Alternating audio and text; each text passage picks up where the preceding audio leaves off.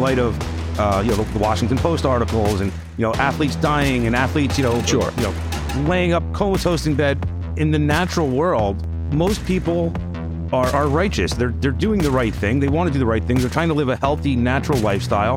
Right. But you know they're going to go buy nutritional supplements, and boom, all of a sudden, there's something in them that they claim they've never taken, Right. and you know, like what what are they supposed to do at that point? It's terrifying, right? I mean, like you say, an athlete is is making a choice to, to be very careful careful about what they put in their body.